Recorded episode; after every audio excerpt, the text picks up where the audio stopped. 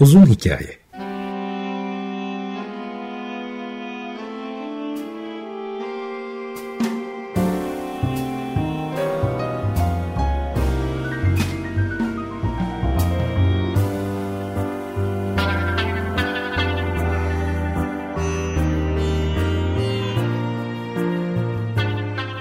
Hazırlayan ve sunan Muzaffer Çorlu.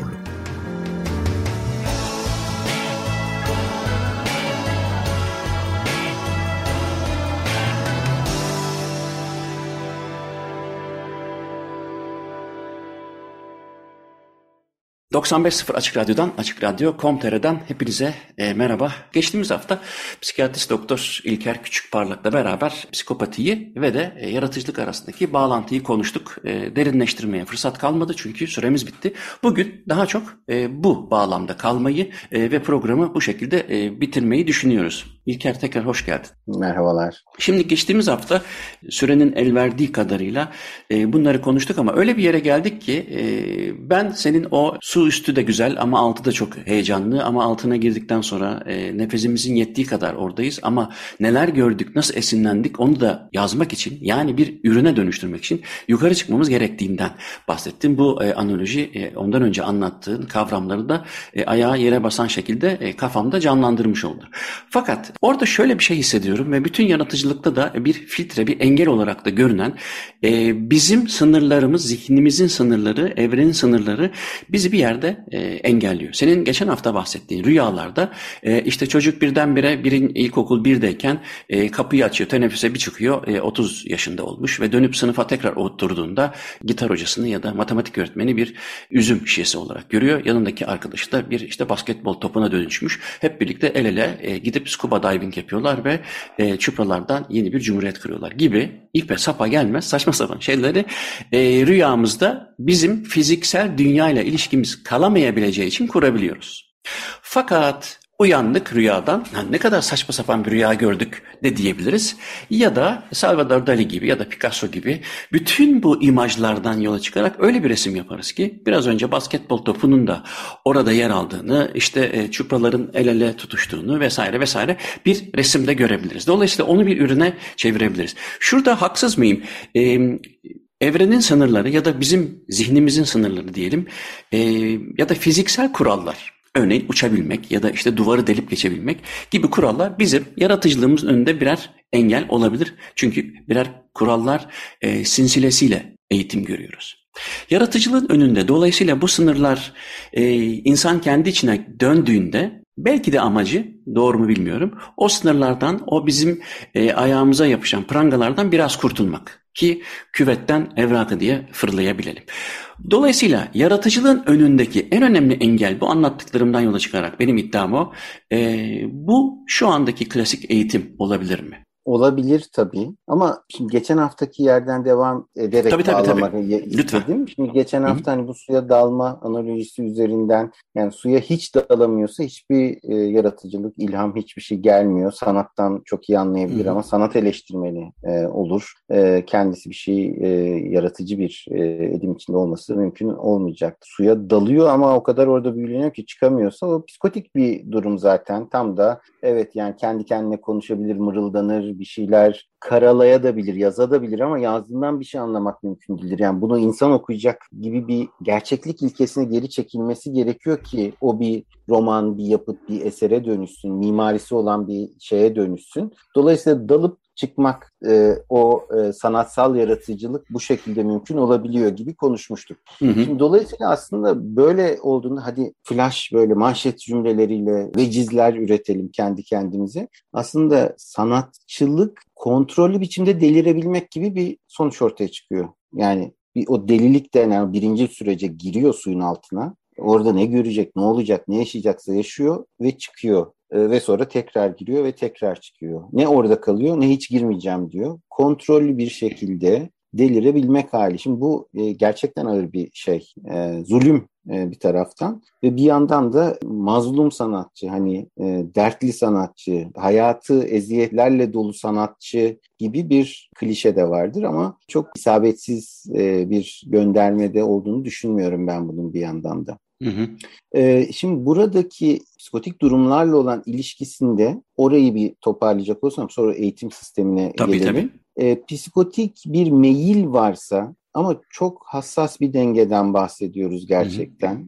Ee, yani o meylin ne kadar olduğu çok şeyi değiştirebilir, çok fark yaratabilir. Psikotik bir meyil varsa, yani bu kişi delirebiliyorsa diyeyim yine e, daha somut olması anlamında. E, tabii ki oralara girebilir ama meyil fazlaysa oradan çıkamayabilir. E, hı hı. Eksikse hiç e, giremeyebilir. E, çok rigid kalır o anlamda. Dolayısıyla bir eşikten bahsediyorsak o eşin biraz aşağıda olması aslında o yaratımsal süreçlerin daha içinde olmasına yardımcı olabilir. Ama o eşiğin daha aşağıda olması aynı zamanda başkaca stresörlerle bir araya geldiği zaman bu kişinin artık psikotik bir hastalık içine düşmesine de neden olabilir. Ee, hı hı. Ama öyle düşmüş olmasına rağmen o bahsettiğin tablolu kişilerde de büyük sanatçılar var aralarında. Yani e, dalmaya tabii, gidip tabii. dalıp ve kaybolup ama inanılmaz eserler de üreten de var değil mi? İşte üretebilmesi için de az çok az da o susunun üstüne çıkması lazım. Yani öyle üretim aşaması böyle... aslında onun oradan e, çıktığı anlara mı tekabül ettiğini söylüyorsun. Ya şöyle Muzaffer Hocam, ben psikotik hastalar yani e, kamuda çalıştığım süre boyunca, epey yıllar boyunca ruh sağlığı hastanelerinde çalıştım. Çok psikotik Hı-hı. hastalarla da, Hı-hı. kronik psikotik hastalarla da çalıştım. Kronik psikotik hastaların e, evet bir şeyler söylerler, konuşurlar ama mesela başı sonu olan bir cümle oradan bulmak çok zor olur. Bazen hmm. hatta tek bir sözcüğü bile anlamak mümkün olmayabilir. Neolojizmler, e, kondansasyonlar, bunların hmm. hani teknik şeyleri de var. E, sonucunda şey olarak, gramer olarak Türkçe gibi görünen, e, yani kulağa öyle gelen fonetik olarak da ama neden bahsettiği hakkında hiçbir fikir e, sahibi olamadığımız bir takım konuşma içerikleri de olabilir. Hı, dil kullanmıyorsa resimleri, resim sembollerle e, çok anladım. Benzer şekilde yani bir sanat eseri ortaya koyabilmek, bu bir roman, bir şiir, bir resim, bir heykel ne olursa olsun bir ilham varlığında anlık bir sıçramadan çok başı sonu olan e, bütünlüklü bir yapı üretebilme ile ilgili olduğu için bunun yani kişiye imgesel olarak gelen o ilhamın e, sonucu olan bir şeye dönüşmesi için belirli bir süre o işte suyun üstünde kalması gerekiyor. Hı hı hı. Yani yoksa o aklından geçenler ve işte ilham gelen ilhamları e, e, biriktirebilse ve o arada e, o üretim süreci olmasa kim bilir neler çıkacak hı hı. gerçekten. E, ama işte oraya çıkamadığı için Ee, çok fazla bunun esere dönüşemediğini de görüyoruz. Bir, hı hı. bir resim yapmak bilmiyorum ki yani en hızlı en tutkulu haliyle ne kadar sürüyordur ama benim tahminim yani minimum saatler sürüyordur diye tahmin ediyorum. Ee, sadece resmi boyama kısmından bu arada amiyane tabirle e, yani somut fiziksel olarak o resmi üretme kısmından bahsediyorum. Şimdi o kadar süre bu bir tuval, karşımdaki tuval, bir renk, bu palet, işte fırçalar, evet bu renkleri karıştırıp şunu yapacağım gibi o en azından o kadar birkaç saat boyunca o birincil süreçten çıkıp ikinci süreçte kalabiliyor olması lazım. Hı hı. O olursa evet işte çıkıyor o zaman öyle şeyler. Şimdi bazı araştırmalar var. Mesela benim e, e, James Fallon diye bir kognitif nörobilimci seri katillerin e, beyinlerinde e, işte M R teknikleriyle nasıl ortaklıklar var, çalışma biçimleriyle ilgili bir çalışma yapıyor. Neyse sonra sonuçta e, masasının üzerindeyken bütün bu e, dosyalar falan kendi M R'ında çekiyor ve çok büyük ortaklık görüyor. Ve de yani sonuçta e, e, bir beyin resmine bakarak ya da M R'a bakarak, bazı yerlerin aktif olup olmadığına bakarak bir kişiyi psikopati spektrumuna ya da yaratıcı spektrumuna sokamıyoruz tabii ki. Hı hı. Fakat gene yapılan son çalışmalarda gördüğüm kadarıyla şöyle bir şey var. Bazı bölgelerin yaratıcılık sırasında ya da ilhamlanma sırasında inhibe olma hali e, hayatta kalmaya yönelik çok önemli bir belki byproduct, yani bir şeye konsantre olmak önemli. Fakat işte hani dikkat yani, bozukluğu durumlarında şeye benzetirler ya, onda böyle hani bir dört yoldan araba geldiğini ve trafik ışıklarının çalışmadığını düşünelim. Kaos olacaktır. Evet. Dikkat eksikliğinde de sonuçta A D D'de diyelim. Dikkat bende var, oradan biliyorum çünkü. E, attention deficit disorder'da sonuçta o sürekli birbirine giriyor. Fakat e, bunu inhibe eden, bazı düşünceleri inhibe eden ki onun da beyinde işte e, yerleri var ama şimdi o kadar teknik girmeyelim. Bunu inhibe ede üretemediğimiz durumlarda yaratıcılığın arttığına ilişkin bazı çalışmalar da var. Yani aslında insanın e, birim zamanda aklına çok çok farklı şeyler geliyor. Ben kendimden de bildiğim için işte tam şimdi bu sol majör e, zor pozisyon var, onu çalışacağım, aklıma kuru fasulye geliyor. Kuru fasulye derken şey tetikliyor, postaneye gidiyorum falan. Nerede, sol majörden nerelere gidiyorum? Bu tabii zararlı çünkü o sol majör arpej çalışılmamış oluyor. Ya da e, harcadığım zaman hiç efektif olmuyor çünkü arada bir sürü şeyden e, kurtulmak zorunda kalıyorum. Zor da kurtuluyorum çünkü o trafik lambalarım benim yanmıyor ya da e, polis, ortadaki trafik polisi bende uyuyor. Hı-hı. Şimdi e, fakat yaratıcılıkta, çalışmada demiyorum, ilhamlanmada e, iddia şu ki yapılan çalışmalarda gösterilmiş, katılır mısın ya da nasıl yorumlarsın? Bu e, latent inhibisyon pek gerçekleşmiyor. Evet. E, ve de buna bağlı olarak da bazı fazla zengin e, enformasyon geliyor ve bu zengin enformasyon da eğer kişinin altyapısında bunları kombine edecek çeşitli e, teknikler ya da ilhamlanmalar varsa ortaya çıkıyor. Bu, bu sana nasıl geliyor kulağa? E, mantıklı mı? Ben yeni okudum da e, ilgimi çekti, bana çok e, mantıklı geldi. Tabii tabii. Yani ben de çok benzer bir şey düşünüyorum. Şöyle ki yine hani geçen haftaki Newton bahsinden belki yola devam edebiliriz. Ya da sanatla ilgili diğer pek çok şeyde de öyle. Şimdi kafasına bir elma düşünce kafama bir elma düştü. Elmalar düşer zaten. Bu da benim kafama düştü diyebilir. Ya da bir dakika burada ne oluyor diye düşünebilir. Şimdi çığır açan, ekoller oluşturan, çağının ötesinde varlığını sürdüren, yüzyıllar sonra görünce bile insanları hala büyüleyen, hala düşündürten ressamlar var. Ee, bu ressamlar e, o zamana kadar kimsenin görmediği bir şeyi gördükleri için böyle oluyor. Yani Van Gogh'un e, ne o Yıldızlı Gece. Van Gogh o resmi yapana kadar ben eminim binlerce kere yıldız ve gece görmüştür. Ama bir an bir de gündüz gelir, ışıkları da yok, elektrik e, gibi kirletici evet, şeyler de yok, inanılmaz. Evet. Ama o yaşına gelene kadar binlerce kere gördüğü bir manzaradır o aslında. Şu oluyor ama yani bir an geliyor ki o gördüğü şeyi başka bir şekilde görüyor. Yani şimdi burada talamik filtrasyon hipotezi diye bir şey vardır şizofrenide. Hı hı. Çok fazla hipotez var tabii. Ee, onlardan bir tanesi ama şöyle şeyler olur. Referanslı algılama gibi. Mesela ben ne zaman şizofreniden bahsetsem Muzaffer Hocam işte bir kapı açılıyor içeride, onun sesini duyuyorum. Dolayısıyla acaba şizofrenisi olan birileri benim evimin içinde mi dolaşıyor gizlice? E, öyleyse niye dolaşıyor? Şimdi buradan ben bir hezeyan türetebilirim kolaylıkla. E, bunun birinci adımı ben şizofreni dedikçe bir kapı açılıyor, sesi duyuyor olmam e, üzerinden gelişebilir. Bu kadar kolay değil tabii her şey. Çok indirgemeci e, biçimde anlatmak durumunda kalıyorum da. Buradaki konu şu. Ben şimdi sana konsantre olduğum zaman zaten rutin olarak olup biten bir takım sesler varsa içeride kapılar açılıyor, kapanıyor, işte dışarıda bir kuş sesi geliyor. Şimdi bunlar talamus denen beynin tam orta yerinde e, yani dört yol, sekiz yol ağzı gibi kavşakta diğer benim o an da alakadar olmadığım, odaklanmadığım diğer uyaranlar oradan filtre oluyor ve ben duymuyorum bile o diğer uyaranları. Hani pek çok insan mesela gidip bir e, kafede e, çalışabiliyor, kitabını okuyor. Bir, bir konuşma var, bir müzik var, bir yazar kasa sesi var. İşte birisi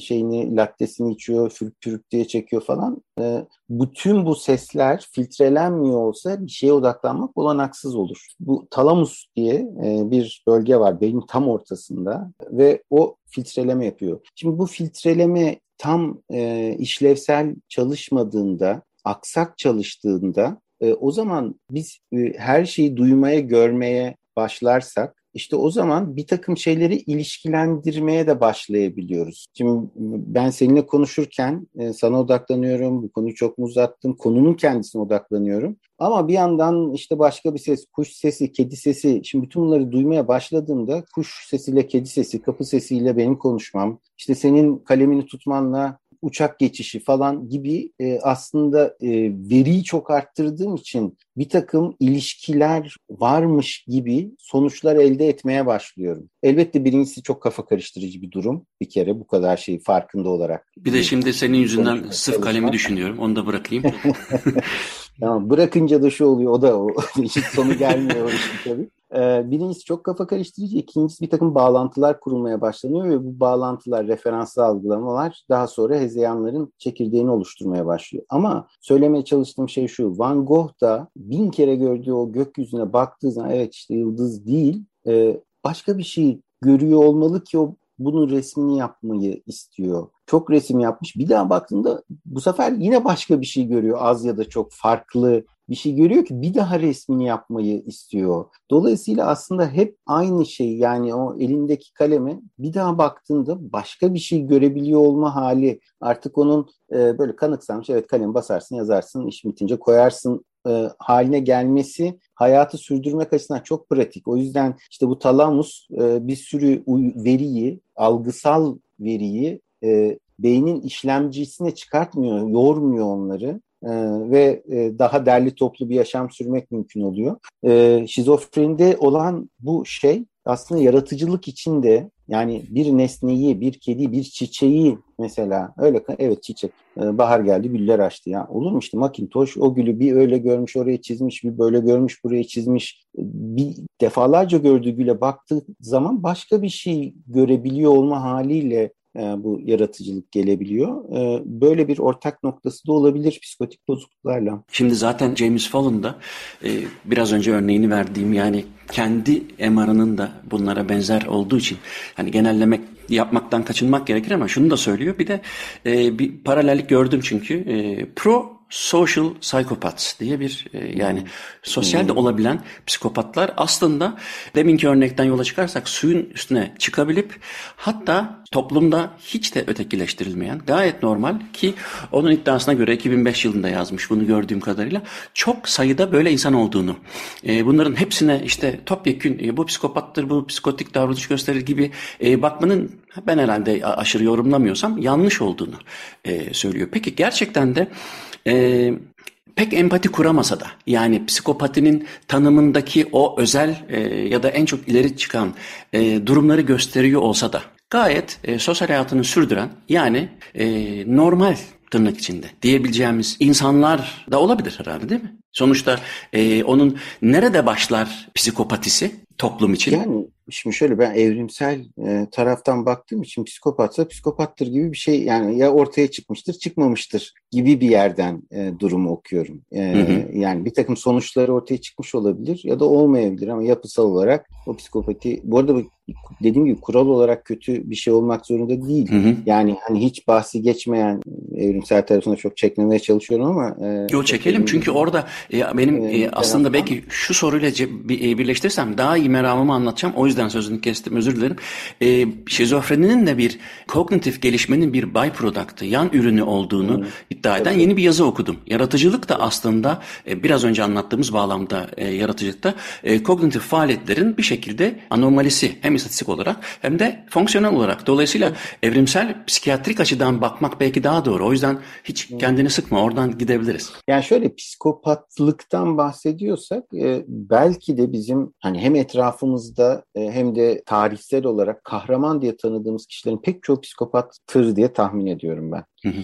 E, çünkü o psikopatideki gözünü budaktan esirgememe, yani bu mesela gözünü kırpmadan adam öldürüyor hikayesi vardır ya, bu blink refleksi diye bir şey, göz kırpma refleksi diye bir şey var. Şimdi ben mesela parçalanmış bir mesela işte vahşi doğada kurtların e, yemekte olduğu bir insan e, cesedi fotoğrafı göstersem pat diye e, herkes az ya da çok gözünü kırpar. Yani gözünü kırpmıyorsa bile gözünü kısar. O yüzden de bu e, orbicularis oculi e, yani gözü kapatma hareketi yapan bu kasların üzerine e, E M G e, cihazını e, şeyini elektrodunu yerleştirdiğimizde bu göz kısma şeyini görüyoruz. Kötü, yani çiçek resmi gösteriyoruz, bakıyor güzel, işte ne bileyim başka bir şey resmi güzel ama vahşet içeren bir şey görünce bir, bir blink refleks çalışıyor. Şimdi biliyoruz ki psikopatlarda çalışmıyor. Mesela ona da bakıyor. Evet o çiçekli, bu bir kurt, işte üç tane kurt bir insan cesetini yiyor, bu bir şey. Gözleri,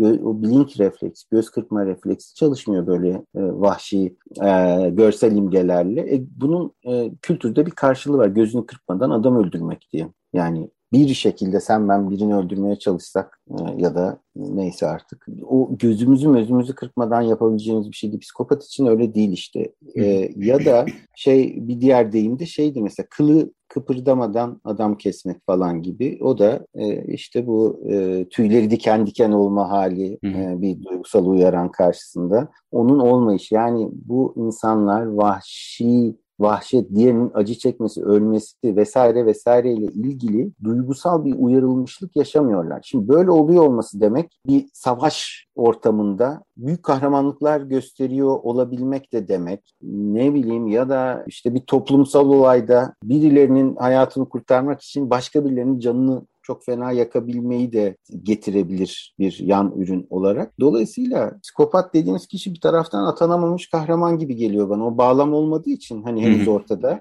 Ee, bağlamı bulsa belki işte kahraman e, falan diyeceğimiz bir şey olacak. Dolayısıyla evrimsel olarak çok e, karşılığı olan bir durum taraftan da. Özellikle yani grup seçilimi açısından da önemli. Yani ben bir e, işte elli kişilik bir ekibim olsa bir tanesi psikopati yönünden biraz fazla yüksek olsun isterim. Çünkü mesela ya da bir futbol takımında psikopati skoru biraz yüksek bir futbolcu iyidir. Yenilgiyi falan kabul etmez mesela. Ee, işte ötekiler su koyu verirse onların da üstüne yürür. Bırakmıyoruz maçı falan. Ama ağır psikopat olursa yine Galatasaray'a gidecek örnek o belki orada da. Gider yani, oluyor. Keskin, Oradan keskin, oraya dikkat edelim. Oraya gider o. Tamam, oraya girmeyelim de keskin sirke pipine zarar gibi. Ama biraz bir miktar psikopati skoru yüksek sporcu yenilgiyi kabul etmeyen sporcudur. Kendi takım arkadaşına da fırça çeker. İşte gerekirse hırçınlaşır e, kurallar çerçevesinde falan. Mesela o takım için iyidir. Yani dolayısıyla bir miktar olması grup içinde fena olmayan bir durum. Sanat Sanattaki yerine gelelim mi psikopatın? Şöyle yapalım. Ee, ben hem psikoz... hem sanattaki yerine gelip hem de e, iki tane daha şey var. Bir tanesi e, enteresan bir sanat terapisiyle ilişkili bir bir e, chapter açmak istiyorum. Bir de tabii bu fiktif karakterlerdeki bir iki bir şey konuşuruz. Mesela Hannibal e, örneğinden giderek. E, o yüzden de istersen hazır Hannibal demişken bir e, Johann Sebastian Bach'tan onun Goldberg varyasyonlarından Aria'yı dinleyelim. Çünkü Hannibal filminde onu dinleyerek çok güzel insan kesiyor. Çok güzel insan kesiyor değil mi? Güzel olan e, Goldberg varyasyonları. Sonra e, kaldığımız yerden devam edelim. Evet, Johann Sebastian Bach'ın e, Goldberg varyasyonlarından Arya'sını dinledik. Çünkü Hannibal'la çok özdeşleştirilir. Ben de çok anlatırım. E, çünkü e, biraz sonra e, psikiyatrist doktor İlker Küçükparlak'la beraber birkaç noktanın daha altını çizeceğiz. Sanata oradan girelim dedin. E, oradan istersen devam et. Çünkü hem sanat terapisinden de hem de fiktif e, psikopat karakterlerden de bahsedecek zamanımız kalsın istiyorum. Tamam. Çok hızlıca aslında şeyi yarım kalmış. Onu da toparlayayım arada. E, o da aklıma geldi. E, yani hayatın içinde böyle e, var oluyor olabilir mi bu psikopatlar? Hani e, madem fark, kendileri de farkında olmadan. Evet, bir taraftan gayet olabilir. Yani diyelim birinin babası vefat etmiş. Şimdi e, psikopat olmayan birisi ah yazık üzülmüştür şu bu falan diye bir hissiyat yaşayacaktır. E, psikopat olan birisi o benden beklenen e, şu anda işte başın sağ olsun demem, bir şey demem, e, bir aramamdır deyip arayacaktır. Ama sonuç olarak şunu görüyoruz ya, işte my thoughts and prayers with you falan, hani ya ne düşüncesi ne duası onunla değil aslında. Ama onu demek, hani internette falan çok var ya, hı-hı, böyle şeyler. Rest in peace falan. E, ha, sen işte başarabilirsin, tanıdığım en güçlü insansın da var falan. Şimdi en güçlü insan falan olduğunu düşünmüyor. Sadece şunu biliyor. Böyle demek iyi oluyor. Hani e, adettendir böyle demek falan diyor ve diyor. E, dolayısıyla bu psikopatiye sahip bireyler de böyle böyle gayet rahat idare ediyor olabilirler e, durumu. Söylemeye çalıştığım şey o. Şimdi sanatla olan ilişkisine gelecek olursak, sanat mesela şey hikayeleri var ya hocam. Fotoğrafik, hiperreal resim çiziyor olmak sanat mıdır? Hı hı, hı. Yani benim alanım değil ama bana kalsa zanaat işte, sanat değil yani. Hani fotoğrafını çekerim kardeşim yani, hani e, o kadar hiperreal bir resime ne gerek var? Bir fotoğrafını çek, yüksek çözünürlüklü, büyükçe bastır, al sana, e, daha da güzel oldu hatta. O bir zanaat ama çok, çok büyük ustalık gerektiren bir şey elbette. Ama bir zanaat gibi geliyor bana. Yani o yaratıcılık yok orada yani. Zaten büyük oranda da fotoğrafa bakarak çiziyorlar, onu kopyalıyorlar. Ee, bir modele, mankene bakarak değil de. Şimdi oraya geçtiğimiz zaman özellikle de e, sanırım işte son iki üç yüzyıldır sanatsal bir üretim bir şeyi bir miktar yıkmayı gerektiriyor ya. Yani hem yeni bir ekol oluşturmak öyle. Ama özel, plastik sanatlarda mesela yani bir formu oluşturmak için o gördüğü o şeyin formunu bir deforme etmek gerekiyor. Çünkü aynısını tıpkısını yaparsa zaten dediğim gibi zanaatkarlık olmuş oluyor. Dolayısıyla bir miktar yıkıcılık gerektiren bir şey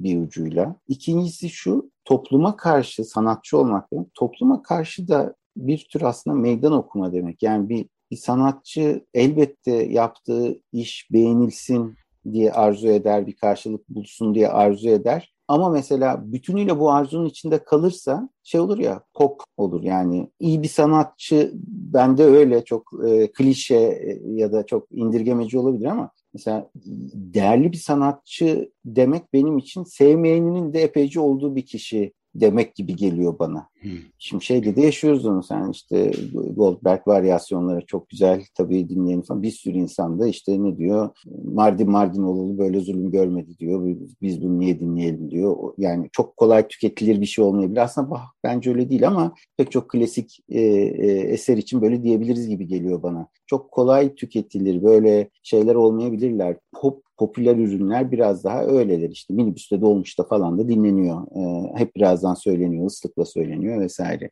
Dolayısıyla sevmeyeni de var. Dolayısıyla bir tür meydan okuma da gerektiriyor olabilir. Ee, bir üçüncüsü de belki şudur. Ee, sadece e, formun üretimi anlamında değil, içeriğin kendisi de, şimdi şeyi bazı öyle kurgusal eserlerde şey oluyor ya, o kurgu karakter bir şekilde bir bilinçlilik, kendisinin bir kurgu karakter olduğunu bilincine, ayrımına varıp yaratıcısıyla kavgaya tutuşmaya başlıyor. Yani niye öldürüyorsun beni? Hani bari hani şu bölümün sonuna kadar yaşayayım, yok olur da olmazdı falan diye. E şimdi baktığımız zaman ölüm, kalım, işte ayrılık, eziyet, tecavüz, yağma, şu bu temanın ya da o eserin içeriği oldukça vahşi şeyler barındırıyor olabilir. Hani o olmasın, tamam öyle vahşi, ama o işte bu sefer ne oluyor? Yengesine aşık oldu da, amcasına da ayıp oldu da falan gibi, aslında tabu olarak kabul edilebilecek pek çok farklı konuya saldırganlı oluyor. İşte bir iki ev sahibini öldürüyor, aslında işte ahlaken bir yanlış yok diyor, sonra yok vardı galiba diyor. Şimdi bu böyle bir ürünü çıkarabiliyor olmak, son derece uyumluluğu çok yüksek bir insanın bunu çıkarması mümkün değil. O e, agreeableness denen şey var ya, yani uyumluluk, ayıp olmasın, yanlış yapmayalım, tabii işte herkes düşünelim falan gibi bir yerde olursa insanın böyle bir içerik üretmesi de çok mümkün olmayabilir. Dolayısıyla şeyi demiştik ya, hani e, geçici olarak delirebilmesi gerekiyor. Delirebilmesi ve geri dönebilmesi gerekiyor gibi. Ee, biraz da böyle sapkınlaşabilmesi ve geri dönebilmesi gerekiyor ee, ya da döner mi döner mi bilemeyiz ama. Dolayısıyla hem e, kuralları üzerine hem formun üzerine bir yıkıcılık olmadığında, yani işte Cinelli'nin maceraları vardır, yıkıcılık sıfırdır mesela. Ee, evet, çocuklar için çok başka bir anlamı olabilir ama genel anlamda hani sanat e, demesi zor olabilir bu e, içerik için. E, bir sanat olması için de bir sarsıcı bir şeyler, birinin başına bir şeyler gelir yani. Öyledir ya. Aşık olmaması gereken birine aşık olur falan. Hiçbir şey yoksa en şeyinden yasak bir aşk vardır. Yoksa hiçbir şeyin olmadığı bir öykü, içsel dışsal hiçbir devrimin olmadığı bir şey, bir öykü mesela roman haline gelemez.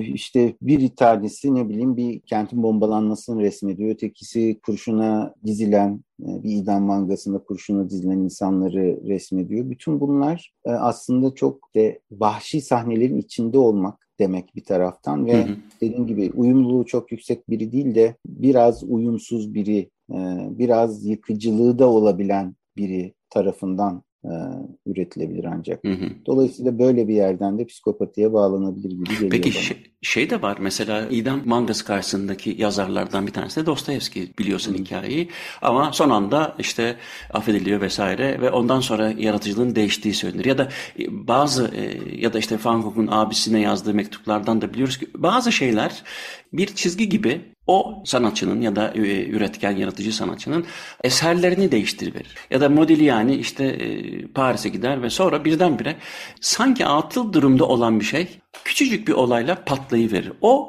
mutlak anlar ya da çok önemli anlara çok önem mi atfediyoruz? Yoksa gerçekten de insanın içinde atıl durumda olan yaratıcılık e, hayatının beklemediği bir anda e, enteresan bir olayla alevlenebilir mi, deklanşe olabilir mi?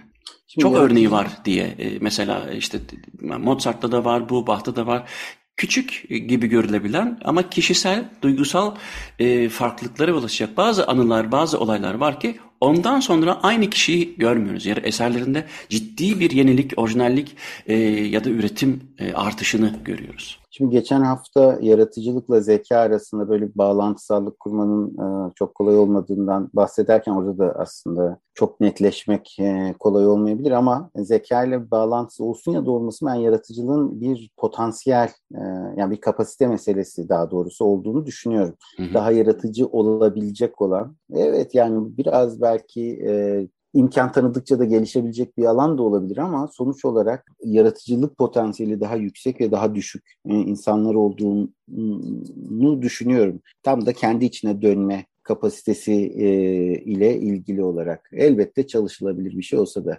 Dolayısıyla bir öyle bir boyutu var ama senin bahsettiğin olaylar Muzaffer Hocam benim anladığım bir sanatçının hayatının dönüm noktası olabilecek olan olaylardan bahsediyorsak o birincil süreçleri ve oradaki o sembolizmayı, sembolik dünyayı tarif etmiştik ya geçen hafta. Oradaki o sembolizmayı değiştirebilecek olaylar da vardır elbette. O dünya sabit bir dünya değildir tabii ki. Ee, o yüzdendir ki bir kişi ne bileyim terfi alır ya bu değişti denir falan. Şimdi terfi almış kendisi kim bilir neye denk geliyor. Orada pek çok şeye denk geliyor olabilir. Ee, artık rüştünü ispat etmiş olmaya da denk geliyor olabilir. Ee, rahmetli babasını geçmiş olmanın suçluluğuna da denk geliyor olabilir. Ee, ölüme yaklaşmış olmanın endişesine de denk geliyor. Yani hı hı. Speküle ediyorum şu anda. Ama bir şeye denk geliyorsa değiştirir bazı yaşam olayları insanları. Ve böyle çok somut dışarıdan işaret edilebilir olaylar olmak zorunda da olmayabilir bunlar. Yani şunu başarması, oraya gitmesi, bunu yapması. Hı hı. E işte ne bileyim Nietzsche'de can çekişen bir at görmüş ve o onun o sembolik dünyasında bir şeyleri değiştirmiş, hareketlendirmiş. Hı. Öyle olunca şimdi o dalıp malzeme topladığı yerdeki malzeme değişiyor tabii ki böyle olaylarda. Yani önceden ne bileyim işte insanın bir ailesi olması şöyle bir şey gibi bir hissiyat varken öyle bir şey yok yok öyle değil böyle bir şeymiş. Bu daha olumlu olumsuz yönde neyse artık. E, dolayısıyla orada yakın olmak, şu bu işte bağlanmak, kök salmak, sırtını yaslamakla ilgili bir şeyleri alt üst ediyor bazen e, tanık olunan ya da yaşanılan bir durum. E, o zaman o sembolizmadan çıkan ürün de değişecek doğal olarak. Hı hı hı. Dolayısıyla o şeyler e, deklanşe edebilir.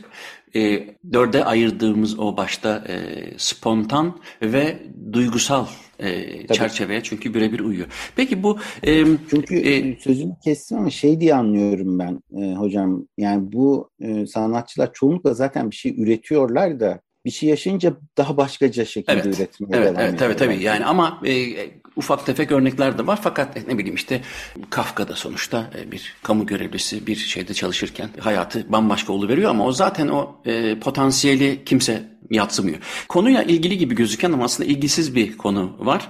E, gene de ben girmek istiyorum. O da e, Kate Fenner on yedi yaşında şizofreni teşhisi e, konmuş bir kişinin sanat terapisiyle beraber e, ortaya koyduğu bir şey var. Konuyla dolayısıyla biraz uzak ama gördüğü halüsinasyonları art terapiyle beraber resmediyor. E, o seanslardan bir tanesinde işte e, ve orada yapılan e, çalışmalar sonucunda e, kendisi gibi o teşhisi almış bir, bir sürü kişiyle resim yapılıyor, yapıyorlar e, ve de e, şöyle bir anekdot var. Bu kişiyle sınırlı değil, çok kişi de var bu.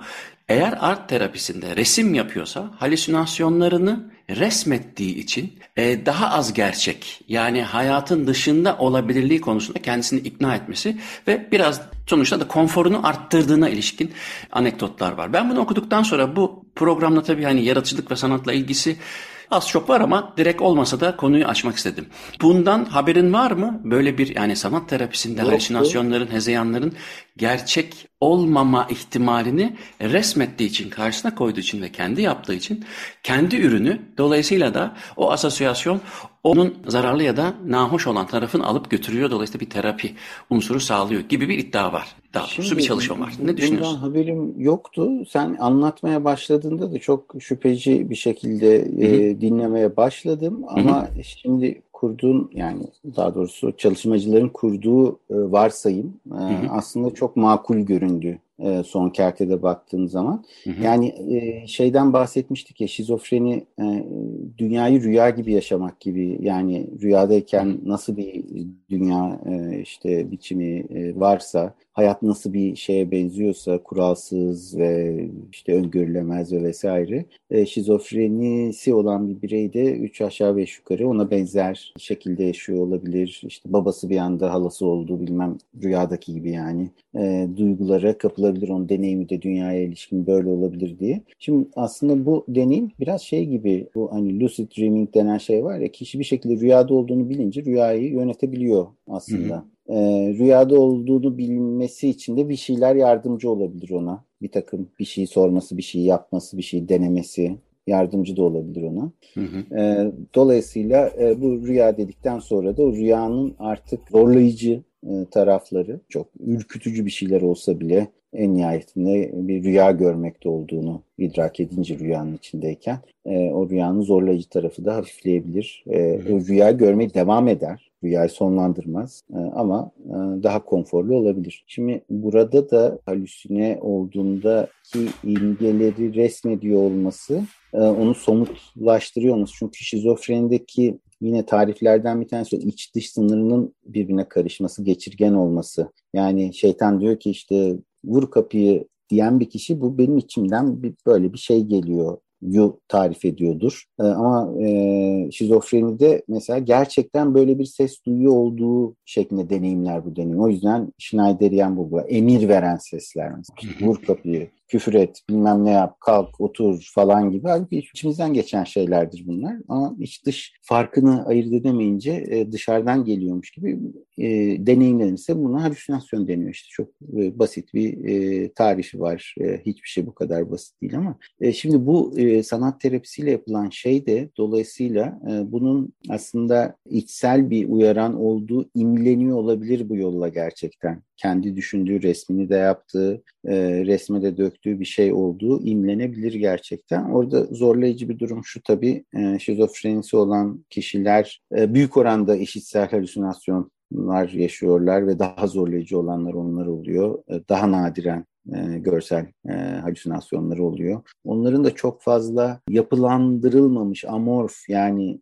bir insan yüzü görseydi o karaltı gibi, silüet gibi robot resmi yapılabilir. Böyle bir yüz neye benziyor falan anlaşılmayan karaltılar gibi şeyler olduğu için bazı teknik kısıtlılıkları olabilir ama çalışabilecek bir şey gibi görünüyor. Şizofreniyi geçirmez, rüyayı sonlandırmaz yani. Ama rüyada bu rüyanın bir parçası diye idrak etmek tabii ki hayat kalitesini çok arttırıyor. Hı hı. Müzik terapide de mesela o iç sese ilişkin e, ben bir kısa da olsa e, çalıştığım için biliyorum, müzik terapide de tabii ki işte obsesif kompulsif e, bozukluktan tut da o kadar çok farklı kategoride e, işte şu makamlar, şu müzikler falan gibi, çok orası da benim çok şüpheyle yaklaştığım e, bir alan. E, gerçekten de ikna etmeye, henüz ikna olmadığım bir sürü şey var ama ikna olduğum şeyler de var. Örneğin e, hafif depresyon mu demek lazım bilmiyorum ama e, öyle geçiyor şeyde, e, çalışmada. Hafif depresyonlu kişilerde kendi e, üzgü müzisyenlerden bahsediyorum. Kendisi Hı. için melankolik bulduğu eserleri dinlemek ya da çalmak e, daha sonra daha konforlu bir süre geçirdiğini, daha iyi hissettiğine ilişkin şeyler var ama oradaki çalışma birazcık şu, şunu da anlatıyor. E, sonuçta depresyondaki kişinin yalnız hissetmemesi e, ve de kendisinin e, üzgün olduğu anda kendisinin de üzgün bulduğu bir şey çalması aslında bir sanki derdi paylaşmak gibi e, öyle sonuçlandırılmış o çalışma ama bu çalışmada yani Kate Fenner'ın çalışmasında ben biraz daha ikna oldum. O yüzden sana sordum. Çünkü gerçekten de e, görsel halüsinasyonlar gördüğü anda onları tuvale çiziyor olmak e, gerçekten kendisine bunların birer halüsinasyon olduğu, yani e, kendisi tarafından tabloya konulmasının ötürü çok iyi bir asosyasyon gibi geldi ama senin de onu teyit etmen hoşuma gitti. Çünkü e, hani e, şeyini bulamadım. Bana da çok makul geldi ama tabii psikiyatrik gözle bakmadığım için bilmiyordum. Ama sen hmm. sonuçta bunu makul e, buluyorsun. Yani e, şey dediğim gibi e, varsayımsal olarak evet, yani makul bir varsayım olduğunu söyleyebilirim. Hani bir de son not e, şey eklemek istedim ya, e, müsaade varsa. Lütfen lütfen ne demek. Ya tabii sanat terapisi aslında bundan çok farklı bir şey bir taraftan ya, hani bu psikolojik evet, evet. bir durumda yapılan bir şey. Evet, hani evet. şimdi e, dinleyenler için e, e, kulak. Ben de o yüzden müzik terapiye öyle bakıyorum. Yani Hı. çünkü e, hani e, paranoid şizofreni durumunda işte e, şu makam hakikaten e, sonra e, hangi nasıl bir sağaltım türüdür, e, iyi geleceği nereden, e, hangi e, motivasyonla ben çok çok çok oraya dikkatli bakarım. İşim de e, tabii ki müzik terapisti değilim ama e, müzik benim profesyonel alanım.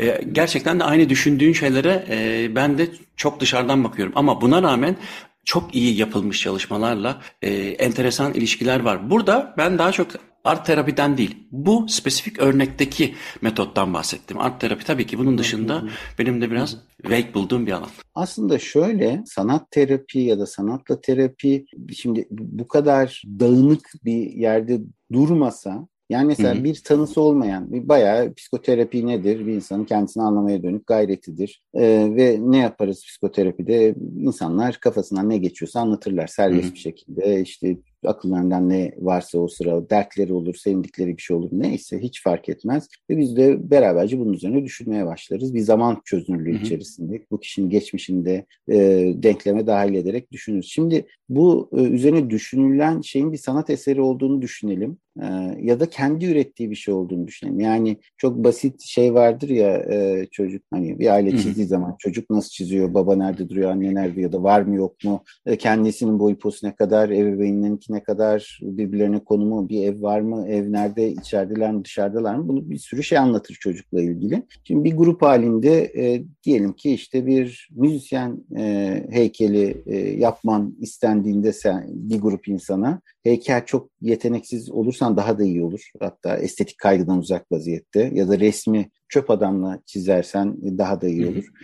Evet, senin için ne demek müzisyen olmak? Ö- öteki için niye öyle, senin için niye böyle gibi. Aslında o içsel dünyaya dair o tasarımları çok çıkarabilecek ve üzerine konuşulabilir çok şey çıkaracak bir alan. E, dolayısıyla bir özellikle e, grup terapi yöntemi olarak aslında e, işte dediğim gibi bu, biz şizofreni, bu tam sanat terapi formu değil, tekrar söyleyeyim de o K B'yi geçireceğiz, depresyonu geçireceğiz gibi ereklerden bağımsız, yani bu insanın kendi içine dönmesine yardımcı olacağız. E tamam, bir form üretmekten daha ideal ne olabilir? E, biblioterapi de mesela bir kitap okuyunca bu kitapta hangi karakterle daha çok özdeşti, kimin hangi tutumuna dair ne hissetti, o metinle ilgili, o metnin, o kişinin içindeki iz düşümüyle ilgili bir yerden konuşmaya başlanır ama o kitabı yorumlamak değil, e, kişiyi anlamaya dönük. O kitap nasıl bir iz düşümde, hı hı. iz düşüm varsa, çünkü o kişiye ilişkin bir şey söyleyecek bize.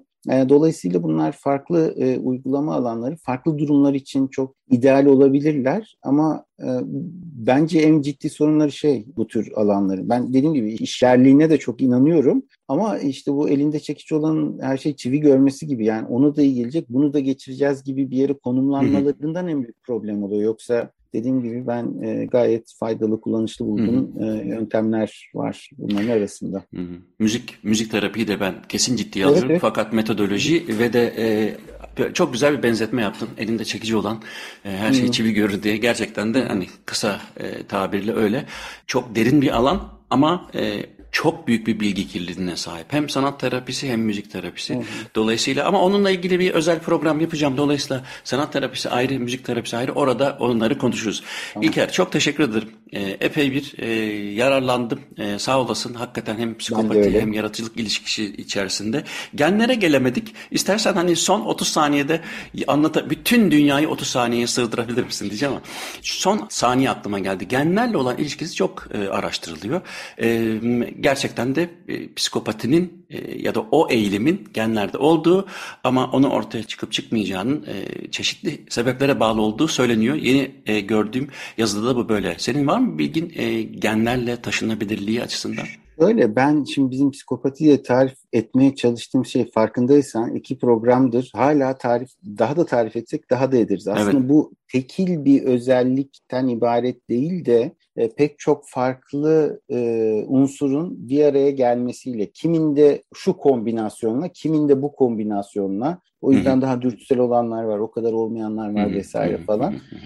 Dolayısıyla bunun arkasında böyle hani Holy Grail gibi e, ve o buldum psikopatlık genini gibi bir şeyin çıkabileceğini Hı-hı. asla tahmin etmiyorum. Hı-hı. Ama genetik tarafının olduğunu da kuvvetle tahmin ediyorum. Bunun için de gerçekten Hı-hı. hayata bakmak e, son Hı-hı. derece e, şey oluyor. E, bu yönü kuvvetli insanlar, evet, yetiştirilme koşullarıyla da ilgili olabilir. Ama e, bu tarafı daha belirgin olan insanların çocuklarının yine benzer tarafları kuvvetli oluyor gibi görünüyor gerçekten.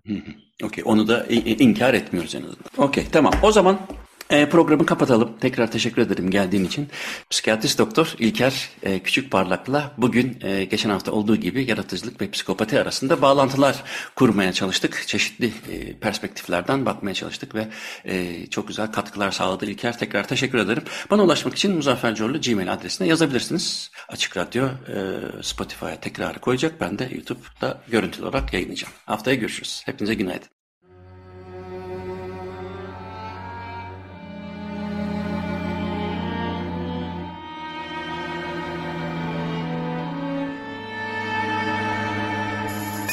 Uzun hikaye.